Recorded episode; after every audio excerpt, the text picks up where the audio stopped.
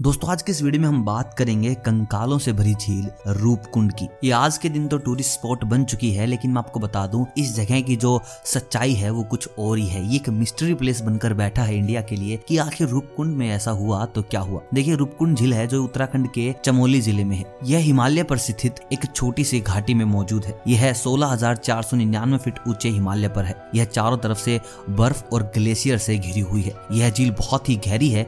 इसकी जो गहराई है लगभग दो मीटर है। यह झील आज के दिन में पर्यटकों के लिए आकर्षण का केंद्र बन चुकी है। देखिए, झील जो सर्दियों के मौसम में पूरी तरीके से बर्फ़ से ढक जाती है, फिर गर्मियों का मौसम आता है धीरे धीरे बर्फ़ पिघलने लगती है। तो आप सोच रहे हैं कि यार इसमें कौन सा रॉकेट साइंस हो गया? ये तो हर कहीं पर होता है और ऐसा ही होता है।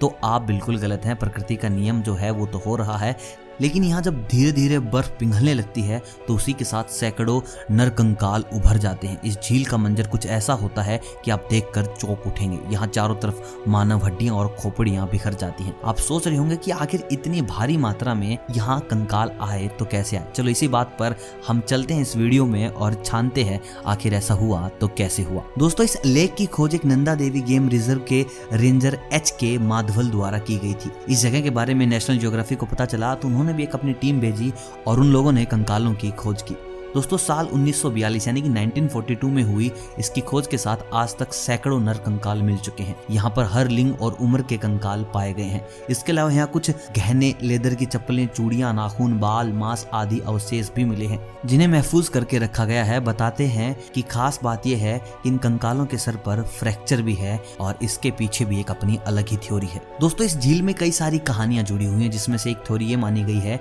कि यहाँ पर मौजूद ये खोपड़ियाँ और कंकाल कश्मीर के जनरल जोरावर सिंह और उनके आदमियों की हैं। यह बात 1841 की मानी जाती है, जब वह तिब्बत युद्ध के बाद वापस लौट रहे थे। माना जाता था कि बीच में ही हिमालय क्षेत्र में अपना रास्ता भटक गए, इस पर और भी ज़्यादा तब बुरा हुआ, जब मौसम भी खराब हो गया, जिसके बाद वो लोग वहीं फंस गए और उनकी ओलावृष्टि के चलते मौत हो गई। वहाँ दूर दूर तक भी कहीं छिपने की जगह नहीं थी। हिमालय में आए भीषण तूफ़ान के वक्त वे लोग अपनी जान नहीं बचा पाए।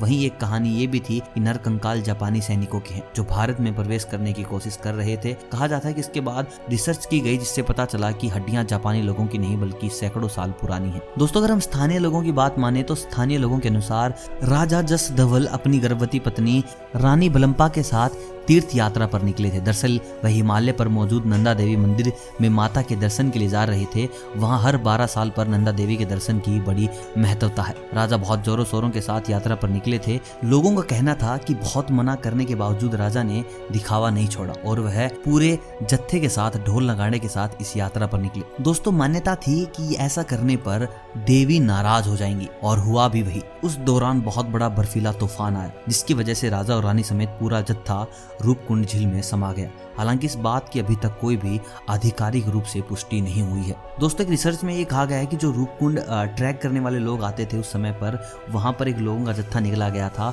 और उसी दौरान गेंद जितने बड़े आसमान से ओले बरस रहे थे और भयानक तूफ़ान में फंसे लोग अपनी जान नहीं बचा पाए और 35 किलोमीटर तक आसपास कोई छिपने की जगह है भी नहीं तो उन लोगों ने वहाँ पर अपना दम तोड़ दिया। दोस्तों, इतनी सारी थ्योरीज के बाद, इतनी सारी दंत कथाओं के बाद आखिरकार अब वैज्ञानिकों ने इसके पीछे का रहस्य खोज निकाला है। पहले वैज्ञानिकों ने इस बात पर इस जगह के रहस्य को खत्म कर दिया था कि रूपकुंड झील में करीब 200 नरकंकाल पाए गए हैं। यह सभी नरकंकाल नौवीं शताब्दी के समय के हैं, जो कि भारतीय आदिवासियों के हैं।